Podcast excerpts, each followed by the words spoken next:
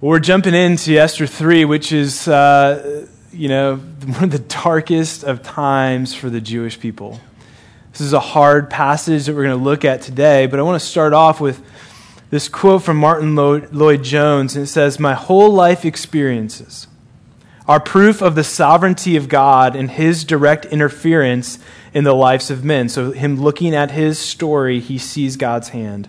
I cannot help believing what I believe I would be a madman to believe anything else but the guiding hand of God. It is an astonishment to me. Last week, Lloyd started with this question How did you end up where you are today? How did you get here? And when I look back on my story, Melissa and I often reflect on this that I am standing here in this moment today by the sheer grace of God.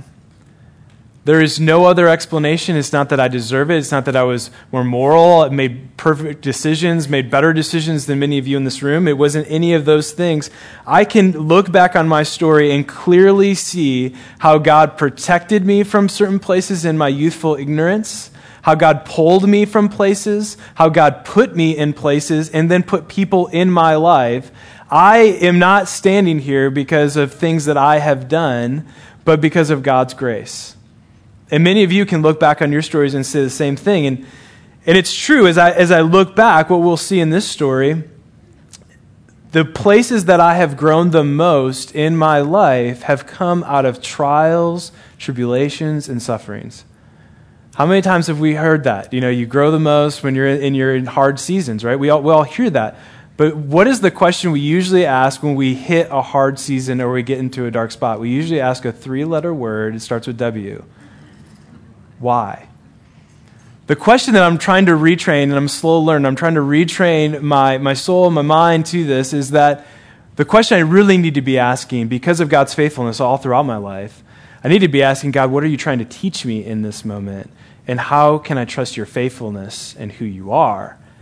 Not so much the why question, because how, how much good does that really do us, you know, in, in those moments? But we will see in this passage, this is one of the darkest times for the, the Jewish people. They are on uh, the brink of being annihilated and being wiped out all throughout um, the Persian Empire. But God is a specialist in this way. He takes this hopeless situation, which they would say would be the darkest of their days, and we will come to find out that they will end up celebrating this day, in fact.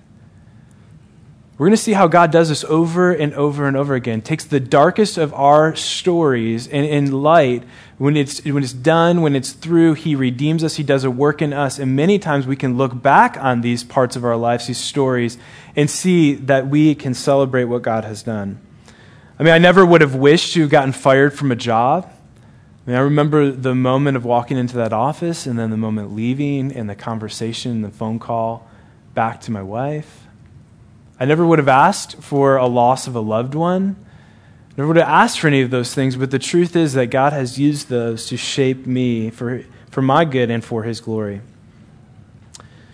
Lloyd said it last week God's plan of salvation shows itself in a hard path, using and redeeming hard things. And God's providence moves slowly, but it is always on time. His actions are always consistent with his character but not always how I think they should be. So this morning, uh, I'm reminded of if God would have uh, done things the way I would have thought. In kindergarten, my prayer was that I would grow up and be a cowboy, so God did not answer that prayer. Um, and in high school, I prayed that I would marry that girl that I went on the first date with, and thank God for His sovereignty in my life. So we see this all throughout. But I want to pray for us this morning that we would begin to see God's sovereignty this morning as a gift of God that we can rest in, not something that we have to resist. Would you pray with me? Father, this is a hard passage to wrestle with. Would you give us wisdom? Would your spirit open our eyes to reveal what you want to teach us? But you, would you do the work in our hearts of changing us, which we cannot do by our own self effort? And so we ask for that. In your name, amen. Well, we mentioned last week that many of the commentaries uh, point to Esther and Mordecai's unfaithfulness. They were not the most faithful of Jews, but yet God is, is using them. I mean, we look at Esther and we see that Esther is lying about who she is, right? She's not telling people who she is, so she's lying about that. But then she's also um, sleeping with someone who she's not married to in order to get up into this place of political power. So you think about this well, Mordecai's no better. He is encouraging Esther to do those two things. And in fact, he's raising her like a daughter, encouraging to do those two things. And, and we would say, I mean, this is true of all of Scripture. I mean, there are not many people that I could stand up here today and, and, and look at Scripture and be like, hey, uh, church, I want you to be more like Abraham or Jacob. Because if I said, if I want you to be more like Abraham, I'd be like, hey, um, hey, Josh, can you tell um, people that uh, Kelly's actually your sister, not your wife? So anytime that it comes up, it might benefit you. That's Abraham. Or you, you, think about Jacob, he deceives his father when his father's, uh, you know, divvying out the will. I wouldn't encourage any of you to do that too. Pretend you're your brother, put on some hair if your brother's hairier than you, and do what Jacob did. And you see, you see this, this dilemma that many of us look at the scriptures at this, as a story, almost as if we would a movie, and we just kind of like gloss over it. Oh, I've read Esther. But what we do when we do that is we actually take the realness and the rawness of life out of the story. Let's not do that today. Let's keep the realness and rawness of the story because, for our own benefit, we need to actually see that these people were walking through real times, in real moments, in real parts of history. You are doing the same. We are bumping up against the brokenness of this world every day in our jobs, in our relationships, in our health. And to remove this and just say, oh, well, be more like Esther and be courageous and be like, we are taking away the imperfectness of their faith, but also the imperfectness of this world. And so, in so doing, we remove how God works. Sally Lloyd Jones says this in the Jesus Storybook Bible, which we read to our children. And she just nails it. And it says this The Bible isn't mainly about you. Let's just pause there. That might be a shock to many of you, because many of us, when we read our scripture, we usually open it up and say, Okay, God, what do you have for me? And we make it about us. But the scriptures are not about you and what you should be doing. Ultimately, it's about God and what He has done. God is the hero of the story. Other people think the Bible is a book of heroes showing you people you should copy and emulate. But the Bible does have some heroes in it, but most of the people in the Bible aren't heroes at all. They make some big mistakes. No, the Bible isn't a book of rules or heroes. The Bible is most of all a story. There are lots of stories comprising the Bible, but the main story the Bible is telling is the big story the story of how God loves us, his children, and how he is come to rescue us. See, God uses all situations, all people, imperfect faith, imperfect situations for His plan and His purposes. He works through them, He works through us, and that is so true we can see clearly the depravity of this world and of men in this story. So let's unpack the chapter. If you have your Bibles, would you turn to Esther 3? And we'll begin with verse 1. And we'll just highlight through some of them. I'm not going to go over through everything, the, the whole chapter, but we're going to highlight through some of these verses and piece together the story of what is happening. Esther chapter 3, verse 1. So after these events, King Ahasuerus promoted Haman, the son of Hammedatha, and the Agagite and advanced him and established his authority over all the princes who were with him. So, this is the first time that we're being introduced to a main character of the story. So, let's pay attention to this. If we're reading this like a story, let's pay attention to this as a major character. So, who is Haman? Well, we don't have a ton of information on Haman, but what we know from this that the king elevates him to this place of rulership, where when you think about the whole Persian Empire, this is a big deal. He's going to be over all the princes of all these provinces, and he's, going to, he's giving this to him. So this is a, this is a major deal. It does say that he is uh, an Agagite. Now, who, who is that? More than likely, what it's talking about here is of history. Let's trace this line. Many scholars believe they make this leap that, that Haman was actually related to uh, the king Agag uh, who is uh, the king of the Amalekites. We see this in Genesis 36. That's where they're introduced. There's this nomadic people group. All the way back to the time of Moses, you see this coming uh, play. They were uh, even further back than that. They were the grandson of Esau. So this this people was the grandson of Esau. So think Jacob, Esau. But the king that is being described here in Exodus 17 is this king was an evil man. Why was this king talked about as this being this evil man who had no fear of God in Exodus 17? What this king did is the, he chose to fight the Israelites as they were going out of Egypt. And so he uh, attacked from the back. Now, as the people are traveling, who would be in the rear of the, the, the, all the people? You'd have your ill, you would have your children, and you would have your women. So this man, this king, is recorded in Exodus 17, comes from behind and attacks the women, the ill, and the children. So Moses, after the battle, he says, I want you to recite this and put this in the law that we will wipe out this king and this people because he shows no fear of God and he is evil and these people are evil. Moses actually says, recite this and make sure that you do this when you have an opportunity. So, when is the opportunity? When Saul becomes king. So Samuel, uh, you know, anoints Saul as king. Saul becomes king. This is in 1 Samuel 15, 8 the command of God is to go out and destroy the Amalekites. But Saul, what does Saul do? Saul doesn't destroy all of the people and he doesn't take the king's life. He actually spares the king's life and some of the people and some of the possessions. So this is fascinating. And if this is actually Haman's lineage, if this is, if this is actually who, who he is and his lineage, then Israel's disobedience all the way back to this point are playing in the present reality and future of Haman in this moment. It's fascinating. This is a hard command that God gives in, in, in 1 Samuel. We're not going to talk about it uh, too much this morning, but it is something that we need to wrestle through. Now, many people say how a high ranking Persian official would become in the line of a West Semite uh, in this position. You know, it, it, we don't know for sure that it is, but it mentions it twice. It mentions it in verse 15, verse 3, verse 15 too, that he was an Agagite. It's going to come to play in just a minute. Verse 2 all of the king's servants who were at the king's gates bowed down and paid homage to Haman, for the king had so commanded concerning him. But Mordecai neither bowed down nor paid homage. So the king's gate is when you know when I first read that, I was thinking, okay, Mordecai's just chilling by a gate, uh, sipping some lemonade, you know, having a good old time. That's not what's happening here. Susa is the city, the capital city of Persia. This is actually the king's gate. Is actually think of it as the uh, administrative complex, the Persepolis, which you can actually see um, in this picture. It is a large building or buildings that are leading into the king's court, 65 yards by 32 yards, and there actually would have been two lions positioned at the front of the gate. So Mordecai more than likely works for the king's administration and is in working in one of these one of these buildings. So let's look back chapter 2. What what does Mordecai do for the king in chapter 2? He tells of what? This plot and of these people, and he saves the king's life. Now, then Haman in chapter 3 is introduced, and what is happening to Haman?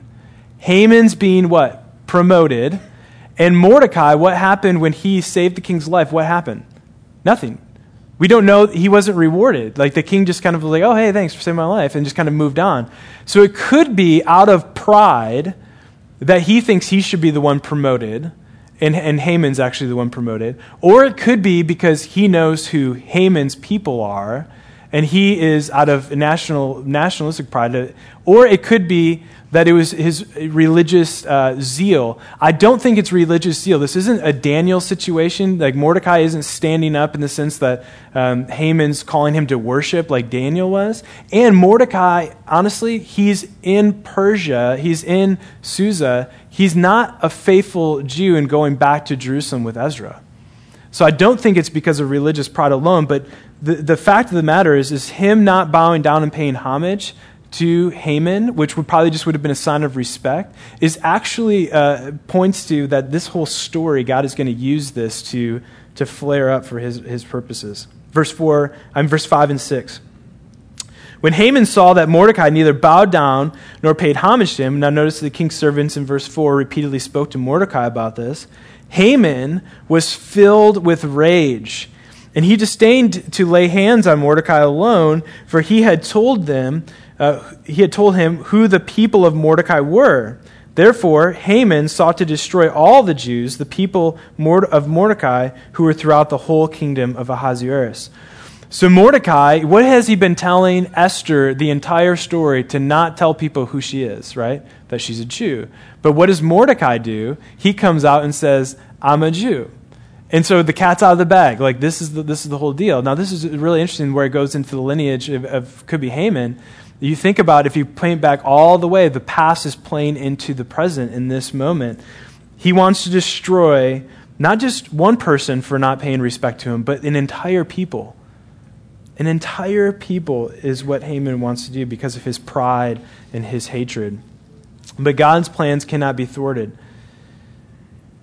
we have to wrestle with this reality when we read the scriptures that God uses not only just imperfect people, not just us, not just believers, but He uses unbelievers and people who do not choose Him for His plans and purposes.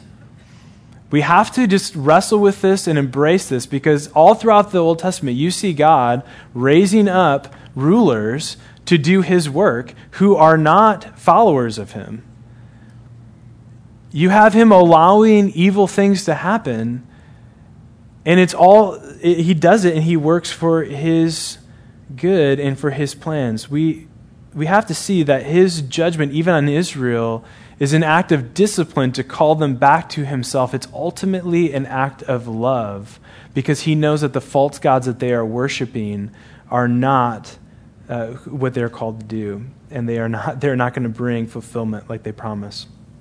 Verse 7 In the first month, which is the month of Nisan, in the twelfth year of King Ahasuerus, Pur, that is the lot, was cast before Haman from day to day, from month to month, until the twelfth month, that is the month of Adar. So, what is the pur? It's this casting of lots. It's these dice that they would roll, and they begin filling in the calendar. So, imagine this. Haman is so consumed by this that every day he goes in to cast these lots to figure out, to fill in the calendar, which is going to be the day which we're going to issue this decree. So even God is sovereignty is seen in this. We have human responsibility, human actions, and God's sovereignty. Even to the day that is picked, there's going to be a 12 month gap between what is what it was started here and then when the decree will go, so the people have time to prepare for. But the hearers of this story would see that God is, is over even timing even of this. Now, this is the, the Jewish feast Purim. They, they, this is where they derives their name from this, the Pur, the, the casting of lots. This is where this Jewish feast that they celebrate uh, comes from. But in verses 8 and 9, we see Haman pleading his case with the king that they sh- we should annihilate all these people because they don't profit you. Do you see how he's talking about them? He's demeaning them. He's talking about them as profit. He's not talking about them as people anymore. And he's playing to the king's pride and he's playing to the king's fear of what of why he should do this. But he's lying to the king. I mean, the truth is only one person is disobeying the king's order, not the entire people. So he's lying to the king. And then he even says, I will spend my own money, 10,000 talents of silver, which weighed about 750,000 pounds. This is multi millions of dollars. How did Haman, a guy like this, I mean, yeah, he had access to wealth and those things, but he's probably crooked.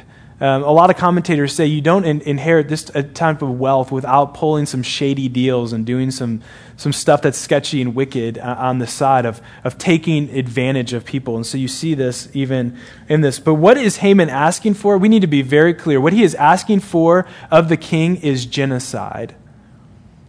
He is asking for genocide. He is asking to wipe out an entire people. Now, think about Haman, the evil act that he is asking for. He is doing the evil one's work in this. Think about this. If the entire Jewish population and race is wiped out, there would be no future Messiah. Do you see how this is in line with the evil one and what he would want to do? If he, he, he Haman is really ultimately a vessel of the evil one trying to decree this. So the decree has to be sent out into these curs, translating uh, this into all of the provinces of the kingdom. I want to bring back up the map of the entire Persian uh, Empire. The Persian Empire is huge, it's vast, it, it goes for all over the place, all over. This is essentially the world at this point in human history. And you see all of these different provinces and all these different places in the Persian Empire, and you think about that all of these places speak these different languages, these different cultures, and these things that the request is to go out to all of these places. So in these in these matter of eight verses, throughout the whole kingdom shows up several times. I'm going to read through those verses. In verse six, throughout the whole kingdom. Verse eight, that they're scattered. The Jews are scattered and, and abroad and dispersed among all the provinces of your kingdom. Verse twelve, over all the provinces to the officials of all peoples, to every province in its own script, and every people its own language. Verse 13 letters sent by couriers to all king's provinces with instructions to destroy, kill, and annihilate. Verse 14 a copy of each document was be issued as a decree in every province by proclamation to all the peoples to be ready. This is a big deal. This is not a small undertaking. This is there's a lot of work in this. There's a lot of time. There's a lot of resources in this. And you think about it stemming from Haman and his hatred, and one man didn't bow down and pay respect. Now, some scholars point out that the time and the date that Haman is talking about issuing the decree, and then from when the decree will actually go into effect, would be several months later, the 12 month. It would actually be the Passover celebration of the Jewish people, of when this was supposed to happen. Now, if that's true, if they're, if they're accurate in their timing in that, think about this. The day that Haman has scheduled and cast lots for this annihilation to happen would be the very day that these Jewish people are supposed to be celebrating their deliverance from Egypt and their sin, uh, bondage to sin. This is a dark day for the Jewish people. I mean, they had to have been thinking when they received this decree, this was the end. I mean, where is God? He's turned our We've turned our backs on him, but he's definitely turned his back on us. We don't, we don't see any hope. We don't see a way out of this.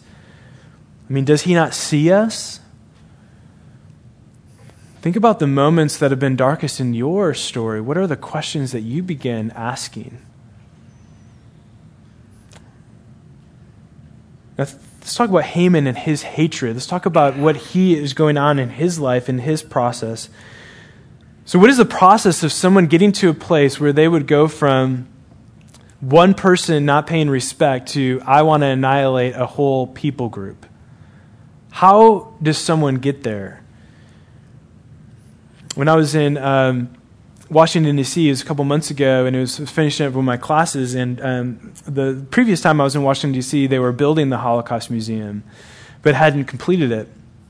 And so this time I wanted to make sure that uh, I had a ticket, I could get in, I could, I could go through that. And now I knew, I've done a lot of uh, research on, on, World War II, and I knew it was going to be uh, a taxing day emotionally going through it.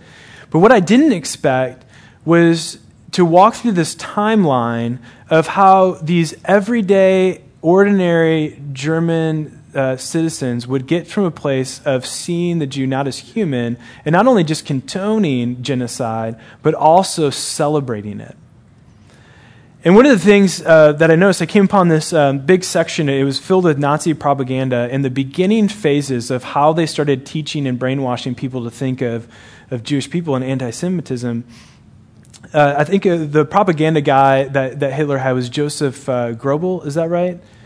Yeah, and so he he had this similar, he had this simple message. It was based on emotionalism.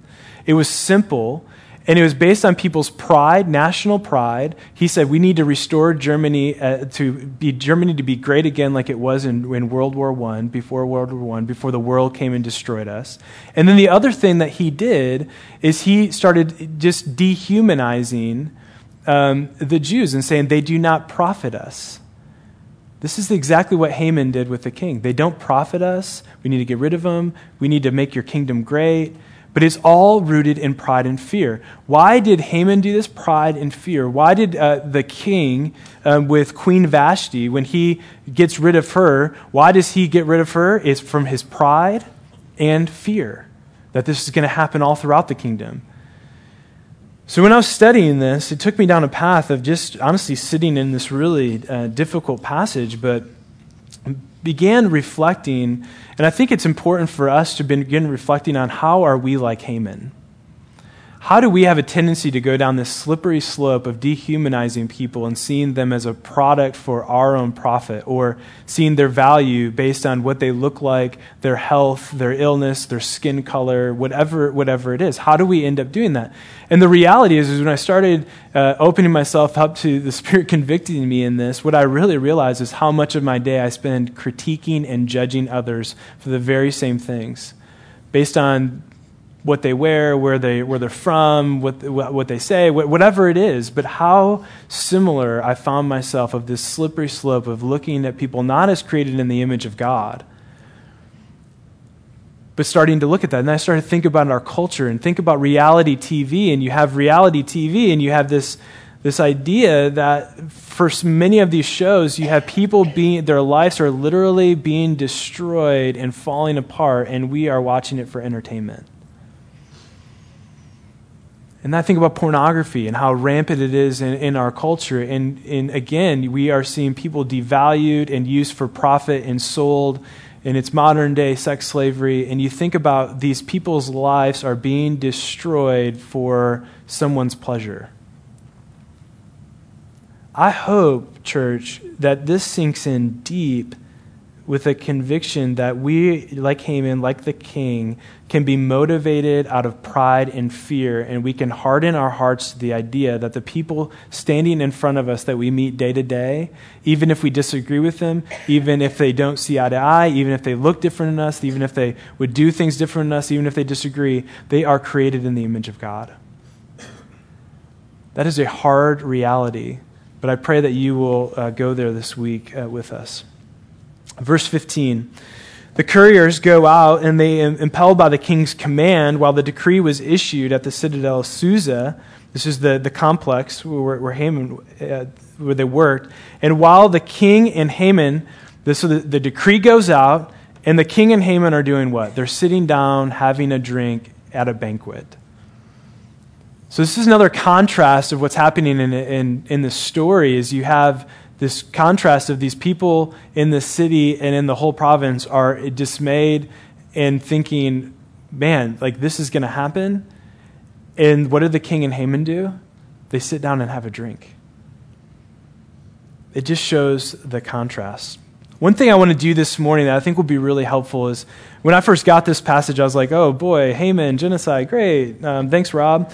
Um, but one of the things I was, I was, thinking about is, you know, for, for years, I have really struggled with the Old Testament and reading the Old Testament. I know many of you, in talking with you, have really just really struggled with it. And I, I, I would have thought, you know, like of the f- top five words I'd use to describe the Old Testament, love, compassion, grace would not have been in there.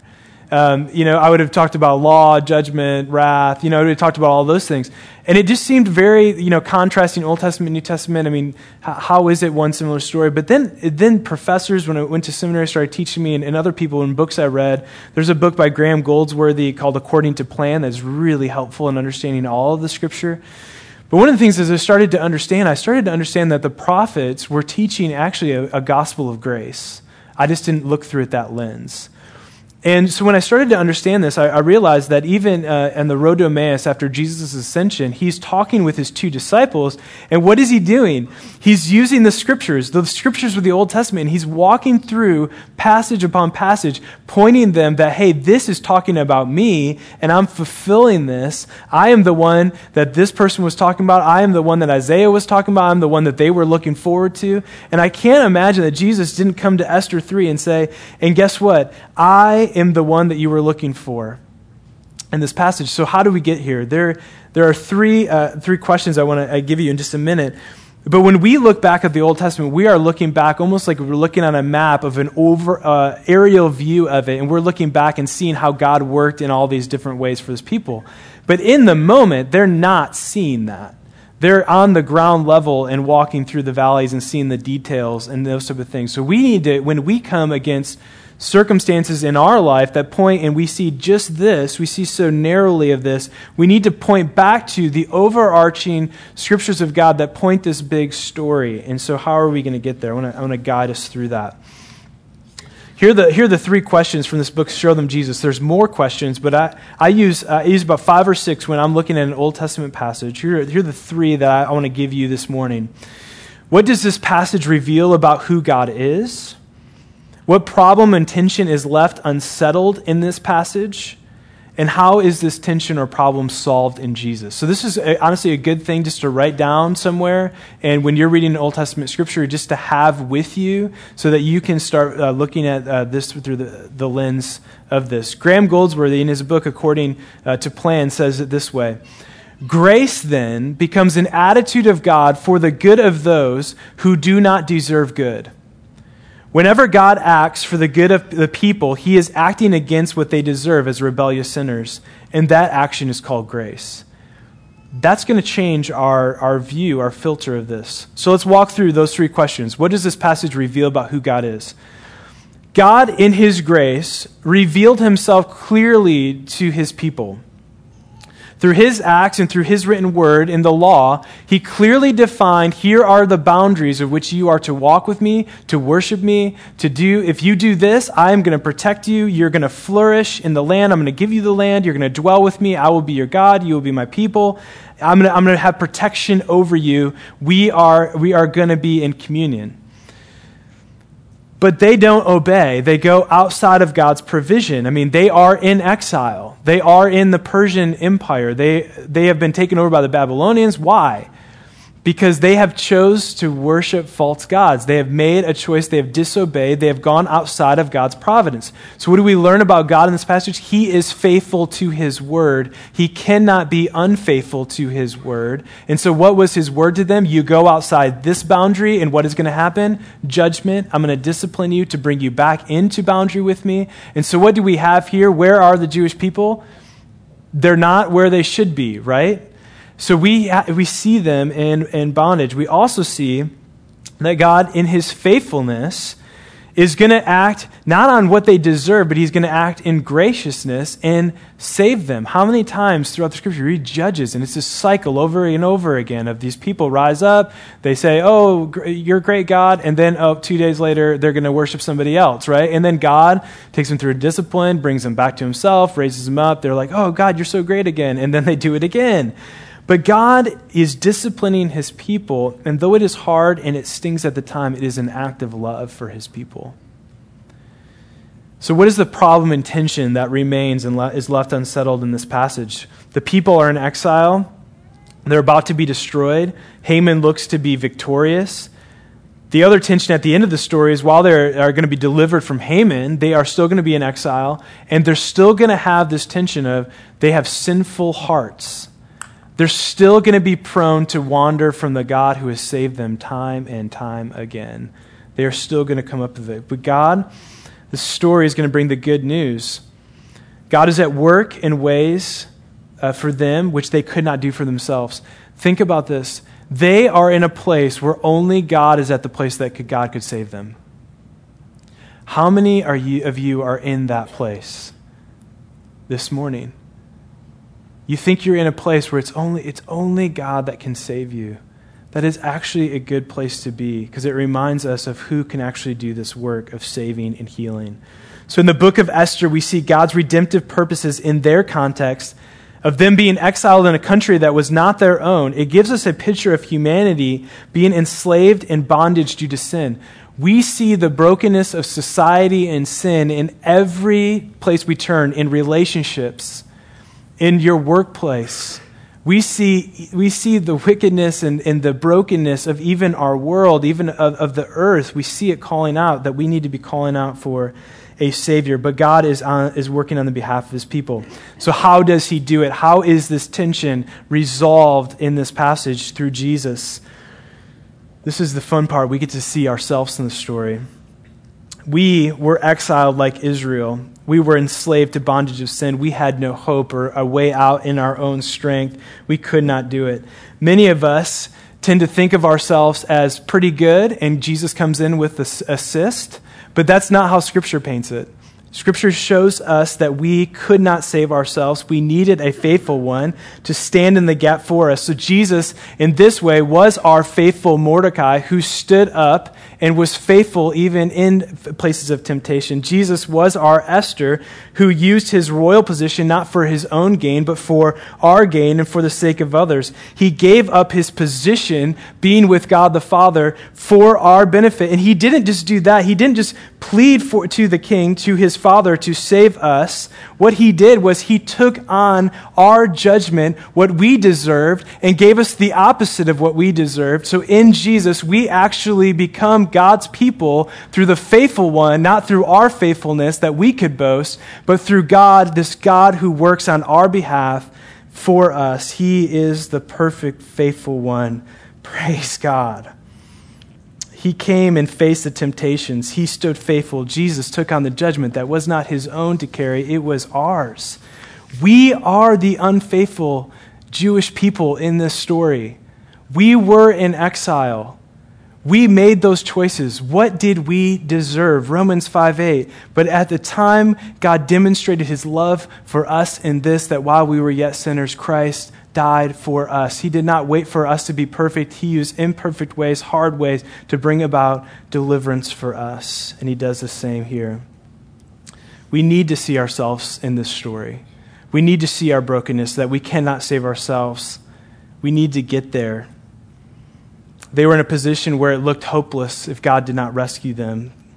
Tim Keller has this great quote. I'm going to ask, I'm going to ask the band to come up at this moment. Tim Keller has this quote. When Jesus looked down from the cross, he didn't think, I'm giving myself to you because you're so attractive to me. No, he was in agony, and he looked down at us, denying him, abandoning him, and betraying him. And the greatest act of love in history, he stayed. He said, Father, forgive them. They do not know what they are doing. He loved us not because we were lovely to him, but to make us lovely. So, how does, I always ask this question when reading, reading scripture, I always ask, how does believing the good news of Jesus change how I live? In light of this passage, I don't want to give you just this academic knowledge and just, hey, go and be filled with, you know more about Esther and Haman. How does believing the good news of Jesus actually affect our day to day lives in Christ? I believe that we can trust God's sovereignty. He is at work for our good. The more we trust in His sovereignty, the more we can rest from trying to find deliverance in our own strength. Y'all, I'm tired of doing that. I'm tired of looking at this temporary world and trying to fill myself with comfort or people approval or power or control or security. It just doesn't work. It doesn't fulfill. It, it's a lie that it will fulfill. God doesn't give me what I deserve, He gives the opposite. He works for my good, even when I cannot see it. God's plans cannot be thwarted.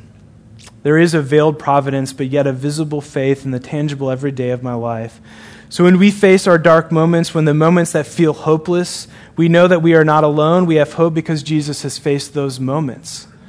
He was insulted, he was planned against, he was tried to kill, he was abandoned by his closest of friends, he had relatives that had passed away. Was there anything that Jesus faced that was not even more so harder than what we do? But our hope is not in ourselves. It's that Jesus was the faithful one who walked through those darkness, walked through those trials, walked through those sufferings on our behalf, and came out faithful. Jesus is our victorious one. I want to say this so clearly because I believe it's so true after looking at this. I'm so deeply, uh, it's, it's working its way down from my head to my heart. And I know it's slow, it's the slowest 18 inches, but this is becoming true for me. God is taking the hopeless situations and He redeems them and makes them the moments we celebrate. Think about this. The darkest hour on earth, Jesus' death, from Friday until Sunday, the world was hopeless, wondering what was going to happen. But on Sunday, God took the darkest of days in humanity and again made it a day that we would look back and celebrate.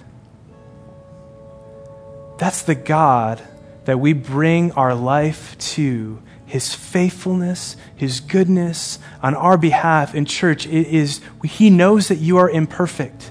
He knows that you are not going to walk through the darkest moments just choosing the best route and, and, choosing to trust God. He knows that we wrestle and doubt and can't see clearly because we're so narrowly focused on the lab that just came back, on the, on the, the spouse, the thing that's happening in our world. But God wants to bring our eyes, not because we can do it on our own, but because He is with us and He is the one who has walked through this on our behalf. For many of you, if, you, if, if I pray for you, I often pray the scripture from 2 uh, Corinthians 5. It says, May the God of all comfort comfort you in your times of trouble so that you can be a comfort to others when they walk through their times of trial. Y'all, our hope is not to walk through our trials and sufferings in our own strength, but in the one who has paid and walked through them on our behalf and has done it perfectly. I'm going to give a couple minutes just for you guys to reflect in these moments through these scriptures of Romans 5, 6, 8 through 10. And I want us to then sing in response to God has always been faithful, always will, and our hope is in Him. It is not in ourselves. It is not in our circumstances. It is not in our government. It is not in our wealth. It is not in our careers. It is in nothing but Him and Him alone. And I want to invite any of you who have gotten to this place this morning, and maybe you're feeling at this moment, you're feeling, I don't know that I can trust this God. I haven't, I haven't gone over this line of, of trusting myself. And I just want to implore you this morning to take a step of faith over this line and put your trust in Jesus and his plans for your life, not your own. May this morning be a morning that you step over the life the line from death to life. Let's reflect on this together and then sing.